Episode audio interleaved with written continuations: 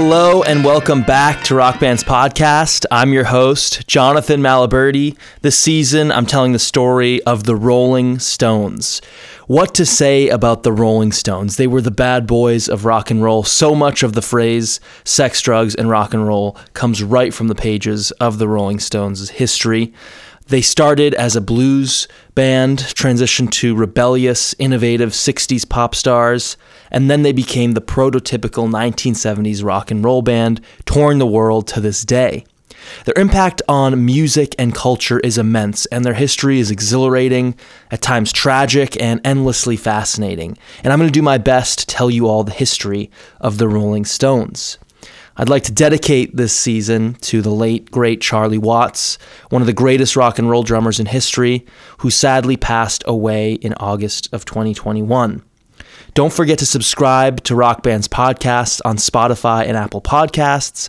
Follow us on Instagram at Rock Band's Podcast and share us on social media with your rock and roll loving friends. All right, let's get to it. Rolling Stones, Part 1. Bill Wyman once said of the Rolling Stones founder, quote, Brian Jones lived fast and died young. Long before the phrase sex, drugs, and rock and roll entered our dictionaries, Brian perfectly mirrored all three categories. Unquote.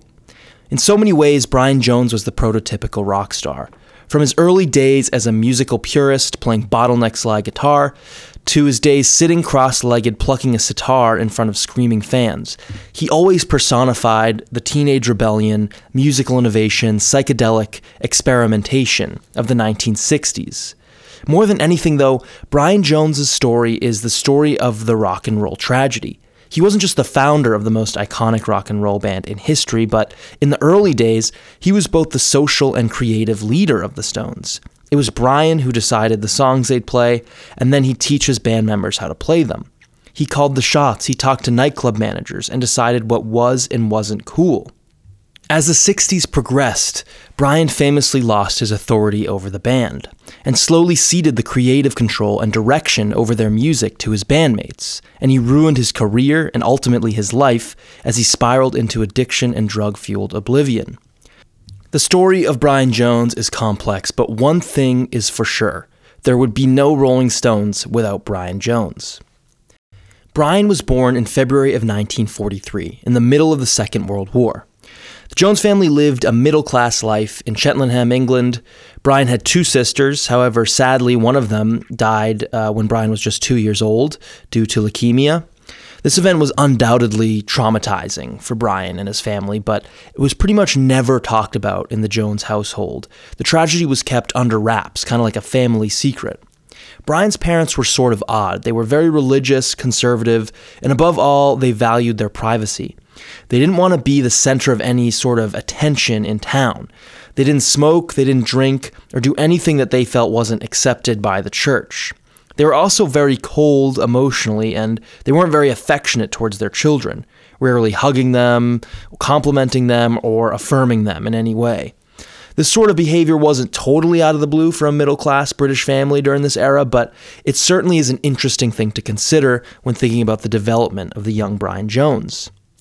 Overall, though, Brian Jones's upbringing was fairly normal, traditional. He went to school, church, played with friends, etc. Pretty early on, though, it was clear that Brian Jones was sort of different. At times, he could be both tough and confident, but a lot of the time, he was very shy and sensitive. Brian's parents and teachers also noticed that he was very intelligent. He did well in school, and his teachers generally saw a lot of potential in him. Brian's father, being an engineer, was very serious about school. It was very hard on Brian about his grades because he wanted him to follow the math and science route like he did. Brian also struggled with some health issues, notably asthma. Brian was very asthmatic. Whenever he played sports or did anything active or if the weather wasn't right, he'd experience pretty dramatic asthma attacks, which would leave him debilitated. Uh, Brian's asthma was so bad that his parents went to the doctor to deal with it, and it's actually through this that Brian picked up his first instrument. The doctor recommended that Brian start playing a wind instrument to build up his lung strength, which was allegedly a fairly typical treatment for asthmatic kids in the 1950s. Brian's parents chose the clarinet, and this began Brian Jones's lifelong relationship with music. Music wasn't totally out of the blue for Brian. The Joneses were a musical family. His dad was a piano teacher on the side, and his mother played piano and organ at church. And the family always had a piano in the house, which the young Brian would always tinker around with. Brian's mother noticed at a young age when he started taking an interest in music uh, that he was pretty good, that he took to it naturally. As Brian got older, some more distinct personality features began to appear. While he was once very cautious and studious, by his teenage years he began to take less and less care about school and started to show off and get in trouble. Brian would get into fights, pull pranks on students and teachers, skip school, and even get suspended a few times. A teacher of Brian's once remarked that Brian was rebelling because of the way he was raised, saying, quote, Brian suffers from a dominating father and has to show off to compensate, unquote. People also noticed that Brian could sometimes be pretty mean, even cruel. Brian was the type of guy who was like really nice to you when you were one on one, and then the second you were in front of a group of friends, he'd start making fun of you. And once Brian had his sights on someone or something to taunt, he could be pretty relentless when he was bullying people. Brian's attitude, his desire to show off, as well as his inability to play sports because of asthma, were probably only pushing him more towards music. Brian became obsessed with jazz and decided to ditch the clarinet for the much cooler guitar. Pretty soon, the guitar was all Brian would think about. He'd stay up all night listening to his family's gramophone, trying to work out chords and riffs. He'd spend his weekends going to different jazz clubs around Cheltenham and frequenting record stores to see if he could find anything that he hadn't come across yet. Pretty soon, Brian was going to clubs with his guitar and sitting in with local musicians, even starting his own bands, beginning his performing career in earnest. Now, because Brian's interest in music and jazz coincided with his rebellious streak and poor performance in school, his parents became convinced that the guitar and jazz were to blame for negatively influencing their son. Brian's father later said, quote, Brian was obsessed with music. He used to play modern jazz records morning, noon, and night. I saw it as a positive evil in his life. Unquote. Brian also became something of a womanizer in Cheltenham, often seen walking downtown with a new girl. This turned more serious when, in 1959, the 17 year old Brian got his girlfriend, Val Corbett, pregnant. The girl's parents, as well as Brian's, were furious. Uh, Brian pleaded with Val and her family to get an abortion, but they refused. Then Brian offered to marry Val, but her family refused to grant Brian the permission, since he had a pretty bad reputation around Cheltenham by this point. The baby was born in 1960 and was given up for adoption immediately, not an uncommon way of dealing with unwanted pregnancies in the UK at this time. Val listened to her parents and completely shut Brian out of her life. Strangely, Brian didn't really seem to grasp the gravity of the situation, but his parents were on another level of anger. Word had gotten around town that Brian was getting young girls pregnant, and the Joneses despised that they were the center of any sort of rumors or attention in town. They were furious that Brian wasn't taking his life seriously, focusing only on music, and now he was a father. Brian's parents' disappointment in him was further aggravated by his refusal to go to university. This to them was one of the final straws. Brian was becoming more and more rebellious. Shortly after the decision not to go to college, the 17 year old Brian took his guitar and traveled to Scandinavia, where he would play in the streets, meet girls, and live for a few months as a struggling artist. Pretty quickly, Brian ran out of money and made the trip back to Cheltenham, where his parents reluctantly let him back in, hoping he'd finally change his ways. He clearly never did. Just a few weeks after returning home from Scandinavia, Brian went to see a band in a city nearby. There he encountered a young married woman, and the two had a one night stand, which resulted in a pregnancy. The mother of Brian's second child decided to raise it with her husband, never contacting Brian again. But it still shows just how careless and reckless Brian was being at the time. At just 17, Brian Jones was confirmed to have gotten at least two different girls pregnant. There are even unconfirmed rumors that by this point, he had actually become a father three times. It also wouldn't be the last time either. Brian met one of his most consistent girlfriends, the 16 year old Pat Andrews, in January of 1960. Pat Andrews had known about Brian. Again, he had a reputation. He was an unusual looking blonde guy, known for his scandals, his girlfriends, and walking around town with a guitar.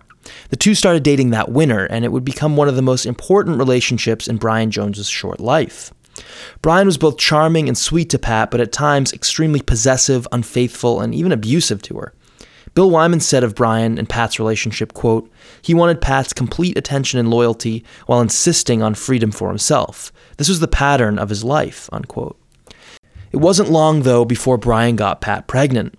After trying his usual routine, begging for his young girlfriend to get an abortion, then asking her to marry him, only for his proposal to be denied by Pat's father, Brian accepted that this time he probably couldn't run away from his upcoming child, and decided that he would take at least somewhat better care of Pat for now.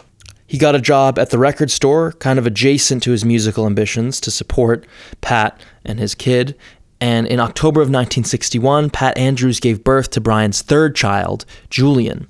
Brian surprised everyone when he sold his record collection to buy Pat flowers to celebrate their son's birth. Brian's kindness was short lived, though. During this period, Brian became a household name in the Cheltenham music scene. He was often out all night, playing, drinking, and cheating while Pat was at home with the baby. Much of Brian's life by this point was precarious. Though still with his parents, he was living a bohemian life.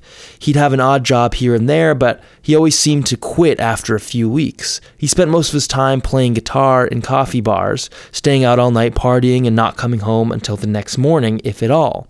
He didn't have any real ambitions other than loosely wanting a career as a musician. In 1960, something happened that would have arguably the biggest impact on Brian's musical vision and his future band's music. Brian went to see Chris Barber, a well known jazz musician in England at the time. Barber loved all American music, and he felt that blues was incredibly underappreciated, and he started incorporating blues into his act. Barber also brought American blues musicians to perform with him. That night, Brian saw Chris Barber and Sonny Boy Williamson, one of the greatest harmonica players ever, take the stage and wow the audience. By this point, Brian had heard of the blues, but he'd never really seen it performed live, especially not by one of the most iconic bluesmen in history. It was so raw, there was an energy to it. Brian had never experienced anything like that.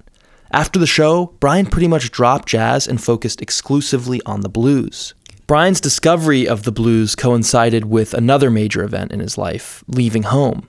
Brian's parents were disappointed in him for dropping out of school, and his lifestyle was simply no longer compatible with their own vision for a proper life. Brian returned home one evening with Pat to find that the house was locked and no one was home.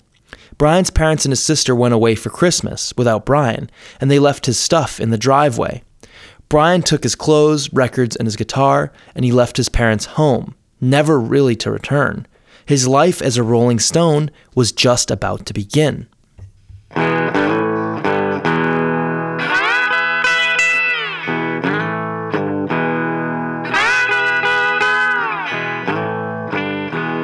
While leaving his parents would definitely push Brian to begin a serious musical career, Pat Andrews thinks that it was a pretty traumatic event for him. She later said, quote, All Brian ever wanted was for his parents to say, well done. It was all he wanted, but he never got it, unquote. Brian and some of his musician friends moved in together, and they started playing with some local guys and started his first somewhat real blues band, though Brian now had his sights set on getting out of Cheltenham. One night, Brian went again to see Chris Barber's band, but this time he had a plan. He was going to introduce himself and try out for the band's new blues guitar player, Alexis Korner, who was pretty much leading the very modest blues movement on the jazz scene at the time. After the show, Brian went to the bar across the street to see if he could meet any of the musicians. There, he met Alexis Korner, asked him about the blues, and played him some guitar. Korner took an immediate liking to Brian, saying, quote, he was like a pent-up ball of obsessive energy, talking away in an incredibly intense manner, unquote. Korner gave Brian his phone number and address and told him to stop by if he was ever in London. Brian, who had been looking for a reason to leave Cheltenham to try to make it as a blues musician in London, showed up at Korner's place just a week later. And Korner, who had taken a liking to Brian, like I said, let him crash at his place for a while. While staying at Korner's, Brian took advantage of his vast collection of blues discs. Korner's seemed to have it all. He had jazz, rock and roll, but most importantly, he had blues records and tons of stuff that Brian and most people in England never had heard of or had access to. Brian would stay up well into the night listening to these new sounds and reading the liner notes in the albums, thinking about their lives and the, and the experiences of bluesmen in the Mississippi Delta and Chicago. Of all the new sounds Brian heard, though, like T Bone Walker, Jimmy Reed, John Lee Hooker, B.B. King. Nobody shook Brian to the core more than Elmore James and his intoxicating bottleneck slide guitar. The first song Brian heard was Elmore James's masterpiece, The Sky is Crying, which opens up with a shimmering, gorgeous bottleneck guitar intro. Brian later remembered hearing it for the first time, quote, I discovered Elmore James, and the earth seemed to shudder on its axis, unquote. Brian was already a pretty advanced guitar player compared to other musicians on the scene. He had a natural ear, and he knew a whole bunch of chords and theory from his years as a piano and clarinet student. And he had under his belt a pretty impressive number of live performances in coffee bars and jazz clubs around Cheltenham. But when he heard Elmore James, Brian decided that it was time for a new medium, and his music would take a very different direction the electric slide guitar. A dying art in America, and something that pretty much nobody in England was playing, he found an old glass tube in a junkyard and played it on his acoustic guitar, which had an electric pickup on it. Brian couldn't yet afford an amplifier, few people could, so he used a converted tape recorder as a makeshift amp and practiced night and day, trying to get it to sound exactly like Elmore James's records as possible. Slide guitar gave Brian an edge that other musicians simply didn't have, and he knew that. Brian's slide guitar skills started to gain him some recognition from local musicians, and blues music was starting to take hold in small pockets of the London jazz scene. To Brian Jones's credit, he had a vision about blues music and its potential that most people in the music scene simply didn't have. He started talking to local musicians about forming a blues band or as he called it an R&B band. At the time, this seemed crazy. The blues was old music from the 1940s and 50s that was popular among black people in the American South. There was just no way to make a living as a 19 year old British blues musician in the trendy London scene. It didn't make any sense, but Brian felt something in the music. There was an energy to it, and he knew that if he latched onto it, other young people would too. Brian really resisted joining other bands. First of all, he could be a bit mean. He wasn't really everyone's cup of tea, but he was also a purist. He had a vision, and he wanted to form his own band and be the leader, not just some guitarist in a jazz group. Brian Jones wasn't the only blues fan, though. Alexis Korner's new band, Blues Incorporated, headlined the Ealing Club in March of 1962. This was a huge moment in rock and roll history, as it was the first time a blues band headlined a show at a, a jazz club or any club in England, and it certainly wouldn't be the last. Blues Incorporated pretty quickly became an audience favorite, and pretty soon they were the Ealing Club's main headliner, playing Saturday nights, and the blues scene started to blossom in London's jazz clubs. Brian would occasionally sit in with Blues Incorporated, and he made a bunch of musical connections with the players who hung around the Ealing Club in those days. That spring, Alexis thought Brian was finally good enough to give him his own slot at the Ealing Club. In April of 1962, Brian, introduced under his stage name, Elmo Lewis, was called up to the stage. The audience was totally captivated as Brian ran his bottleneck slide across the electric guitar strings, playing a near perfect rendition of Elmore James's Dust My Broom. Most of the crowd had never heard of the slide guitar before. However, there were two young blues fans in the audience that night who couldn't believe what they were seeing a slide guitar player in real life. Those two guys were Mick Jagger and Keith Richards.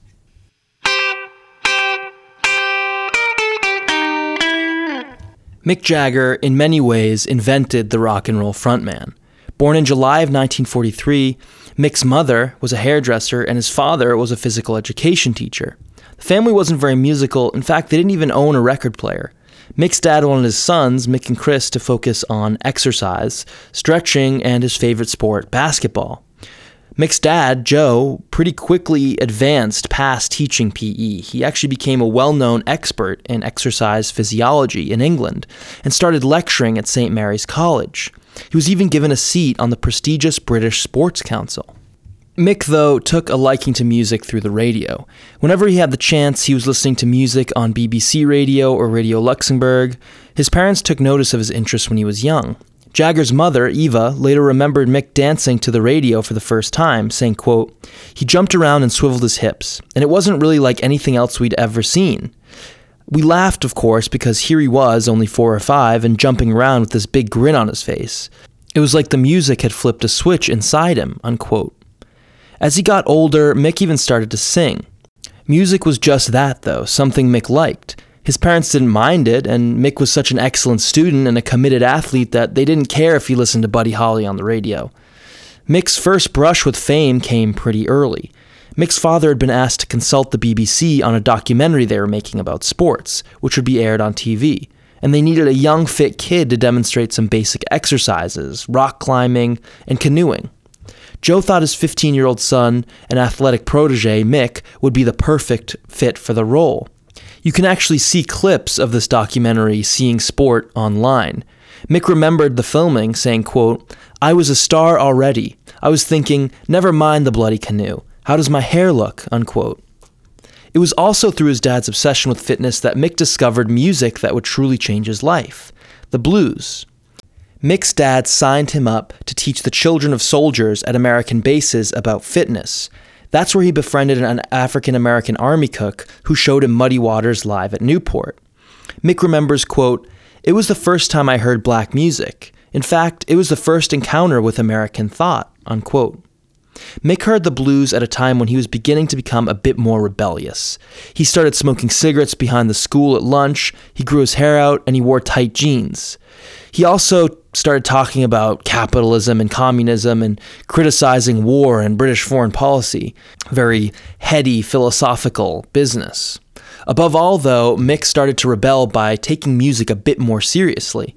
Around this time, Mick started singing with his friends, and his friend Dick Taylor, who later went on to form the band The Pretty Things, started a blues band they called Little Boy Blue and the Blue Boys, and they'd practice in Mick's bedroom. Mick's mother didn't think it was much more than a phase, and she certainly didn't think Mick had much talent. She remembers listening to Mick singing in the other room saying, quote, It was hysterical. We tried hard not to laugh, unquote. Mick Jagger's characteristic voice was likely the result of an accident. When he was playing basketball one day, he collided with another player and bit off part of his tongue. He couldn't speak or sing for a week. Dick Taylor later recalled the event and what it meant for the Blue Boys, saying, quote, We all wondered if it was it, if Mick's singing days were over, unquote. When Jagger could finally sing again, he had to use his mouth completely differently to enunciate, and it completely changed his voice. Taylor went on, saying, quote, That accident just changed his voice completely. He sounded so weird, the way he sounds now, actually. Biting off the top of his tongue might have been the best thing that ever happened to Mick Jagger, unquote. Mick continued casually playing with the Blue Boys, rarely doing more than a practice session or playing at a party. At this point, Mick really had no intention of trying to make a serious career out of music. In the spring of 1961, Mick was accepted to study the following year at the prestigious London School of Economics, where he wanted to study to become a successful businessman. In the fall of 1961, though, Mick Jagger made a professional connection more important than any he could have dreamed of making at the London School of Economics.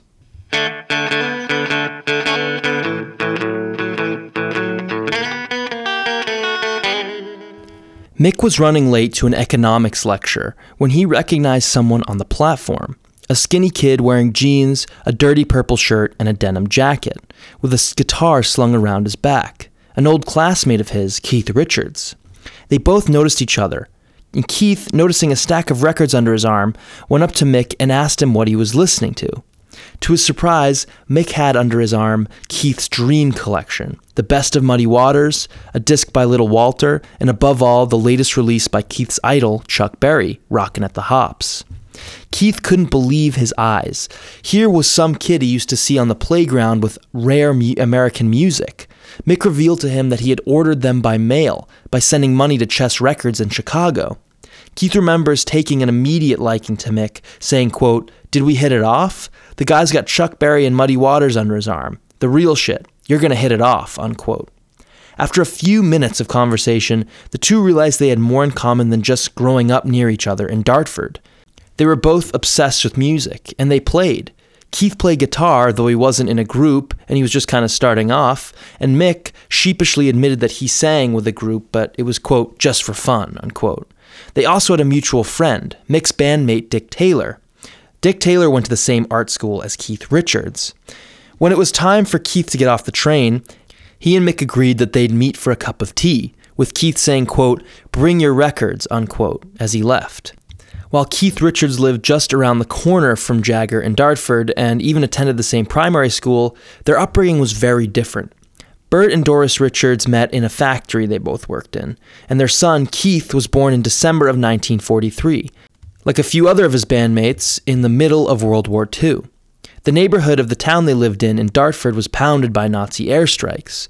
Keith doesn't remember the war, but he remembers the aftermath and the impact it had on his hometown. Quote, my earliest memories are the standard post war memories in London landscapes of rubble, half a street's disappeared. Some of it stayed like that for 10 years. The main effect of the war was just that phrase, before the war, because you'd hear grown ups talking about it, saying, oh, it was like this before the war, unquote. Dartford wasn't exactly the happiest or safest area in London these days. Keith would go out exploring the marshes or the ruins with his neighborhood friends. One day he even came across a dead prostitute in an abandoned factory, and he and his friends just biked away as fast as they could. Socially, Keith was really shy and a mama's boy. He couldn't stand the idea that he had to go to school, often crying on his way. As he got a bit older, he was bullied pretty relentlessly, getting beat up on his walk home from school pretty much every day for a year. Keith said, quote, For over a year, when I was 9 or 10, I was waylaid, Dartford style, almost every day on my way home from school. I know what it is like to be a coward. I will never go back there. As easy as it is to turn tail, I took the beatings. I told my mum that I had fallen off my bike again, to which she replied, Stay off your bike, son. Keith was very close to his mother and his grandfather, Gus, two musical people. Keith remembers at his house and his grandparents, the radio was on, or someone was singing or playing the piano. Music was just everywhere. It was at Gus's house that Keith had his first interaction with the guitar. Gus had an old Spanish guitar hanging above the upright piano, and Keith would just stare at it. One day, Gus told Keith that when he could reach it, he could play. When Keith was around 10 years old, he finally got to the guitar, and Gus showed him a couple of chords, but most importantly, he showed him how to play a traditional Spanish song, Malaguena, which Keith practiced religiously. Keith Richards, the guitarist, was born. It's a good thing music worked out because after primary school, Keith went to Dartford Tech instead of grammar school where he said, quote, At Dartford Tech, you were not going to be trained for anything more than manual labor. The teachers were terrible, and their only function was to keep this mob in line, unquote. At the time, though, Keith wasn't really thinking too much about school. He was way more interested in music. Encouraged by his mother, Keith tried out for the Dartford Tech choir. He was accepted, and thanks to his prepubescent voice, he was a soprano. He took singing very seriously, even though he was bullied pretty hard for being a choir boy. The choir even got to sing at Westminster Abbey in front of the Queen of England. When Keith was around 13, his voice started to crack and change, and he was kicked out of the choir. He remembers this moment as the time he started really rebelling, because his teachers at Dartford Tech gave Keith and the other choir boys a break on their math and science classes to go to choir practice every day.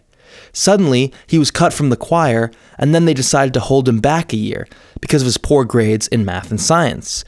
Keith felt humiliated, he said, quote, That's when I realized that there's bigger bullies than just bullies. There's them, the authorities, and a slow burning fuse was lit, unquote. Keith the Rebel was forming. He started wearing tight jeans, skipping haircuts, and getting into trouble at school. At the same time, rock and roll was hitting the airwaves, and Keith was listening to songs like Heartbreak Hotel by Elvis and Long Tall Sally by Little Richard on the radio. At 15, he was finally given his own guitar, and he started to dedicate himself to playing, while completely neglecting school. Keith was eventually expelled from Dartford Tech because he and his friends skipped the assembly on the last day. It didn't really matter. A teacher had seen that Keith was a pretty skilled drawer and gave Keith a good recommendation to go to art school. In the fall of 1959, Keith Richards started his education at Sidcup Art College. This was a major chapter for Keith, and he remembers it fondly. It's where he started to take the guitar seriously and where he'd join a band. Keith was sort of an on and off guitar player. He liked all music, but he really just tinkered around and learned a thing or two by ear. At art school, everyone would hang out and smoke cigarettes in the student cloakroom, and the musicians would strum guitars and sing.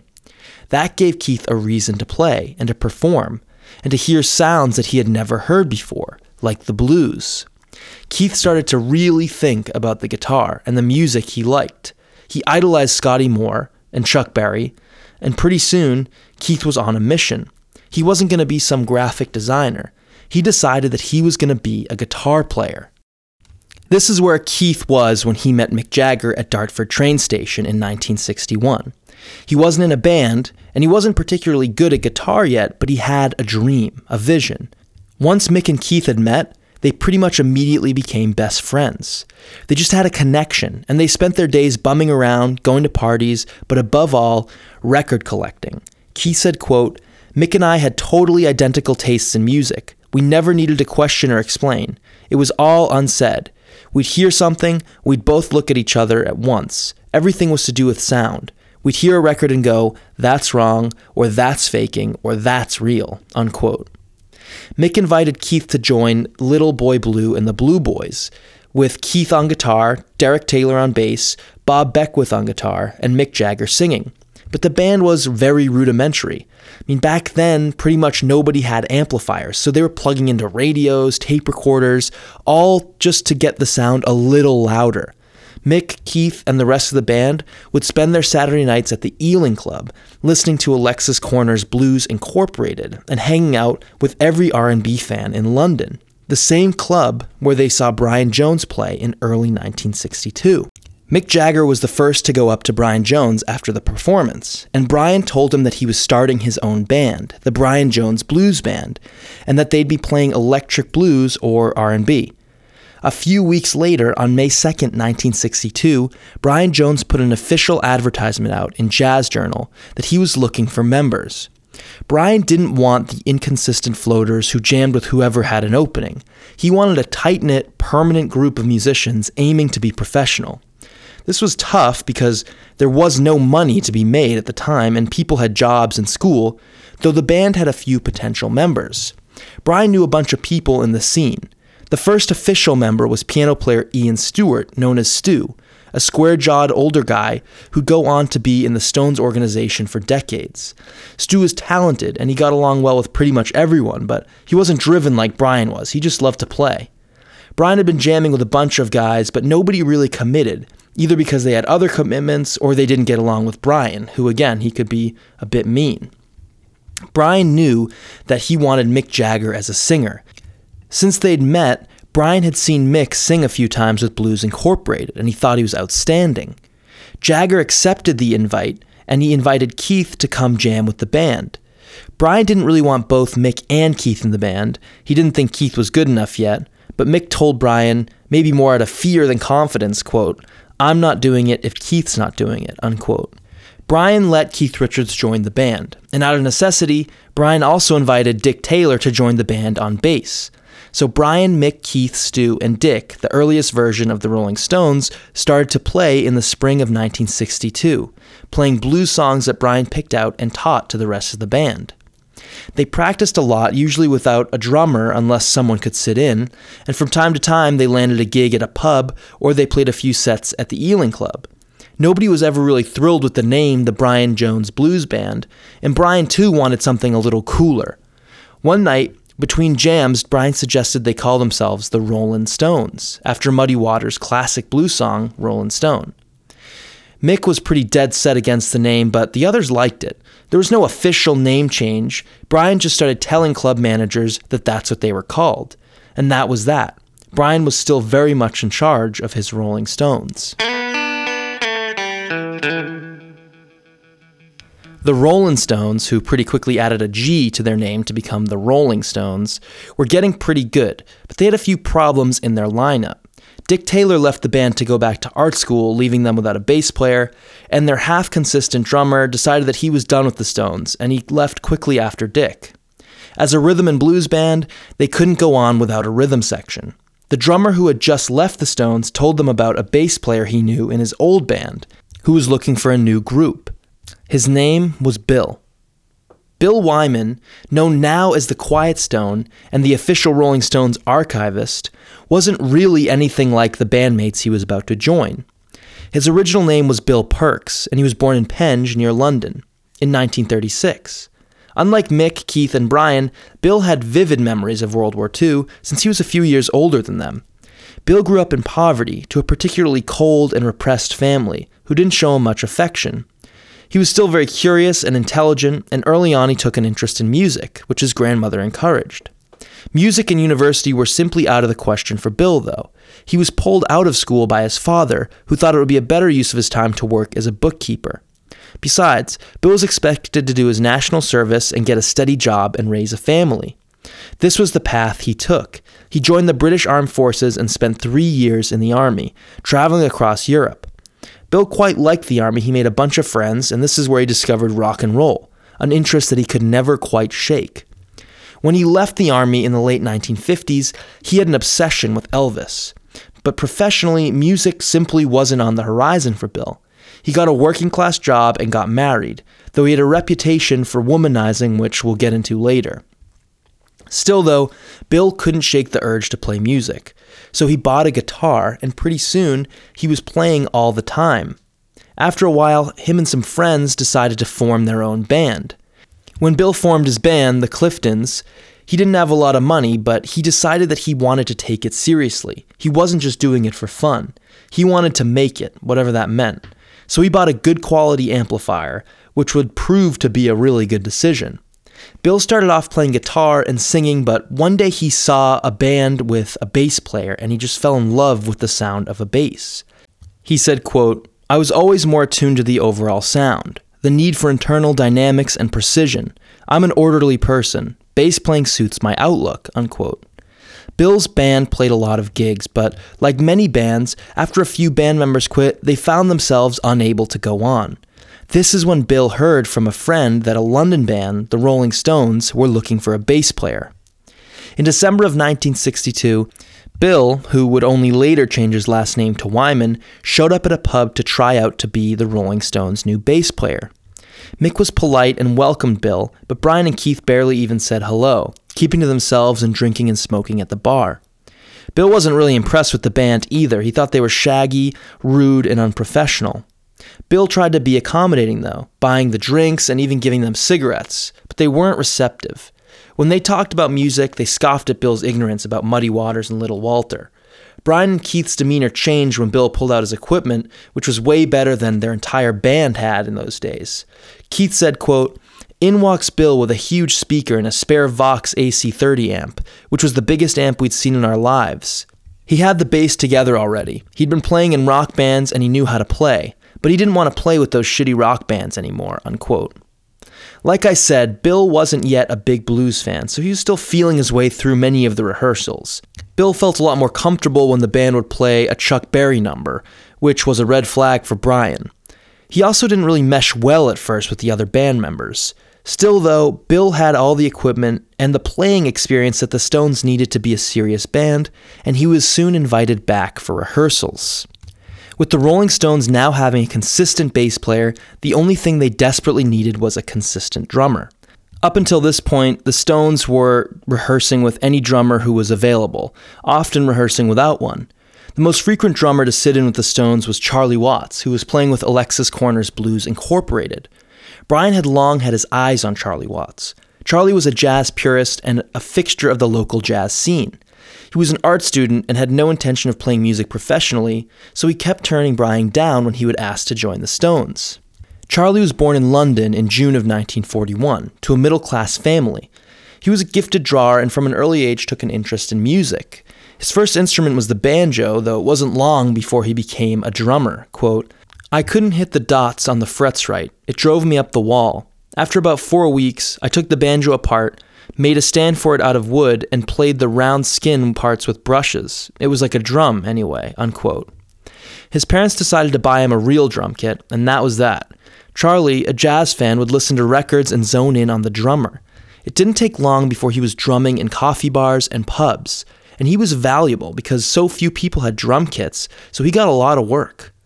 At 16, he went to art school to study graphic design and continued drumming on the side. He was playing with Alexis Korner's Blues Incorporated, which is where he got the most work. He wasn't the permanent drummer, he still focused on art school and thought of music as a side gig, some fun. Charlie played with everyone, and one of his bands that he used to jam with was Brian Jones's band, the Rolling Stones. The Stones liked Charlie. He was driven, sort of quiet and cold, but he meshed well with the band. After practices, Brian tried and failed to persuade Charlie to leave Alexis Korner's band, but Charlie would refuse time after time. He didn't want to commit to going professional. The big change came, though, when Alexis Korner decided that his band was going professional, to become full time musicians. This gave Charlie the freedom to play with whoever, and he started jamming more and more with the Stones. Finally, in January of 1963, Brian and Stu convinced Charlie to join the group, full time. Charlie said, quote, I was into modern jazz, but I had a theory that R&B was going to be a big part of the scene, and I wanted to be in it. The Stones are great, so I joined, unquote. By early 1963, Brian, Stu, Mick, Keith, Bill, and Charlie, the Rolling Stones, had formed. With a consistent lineup, the Stones had nowhere to go but up.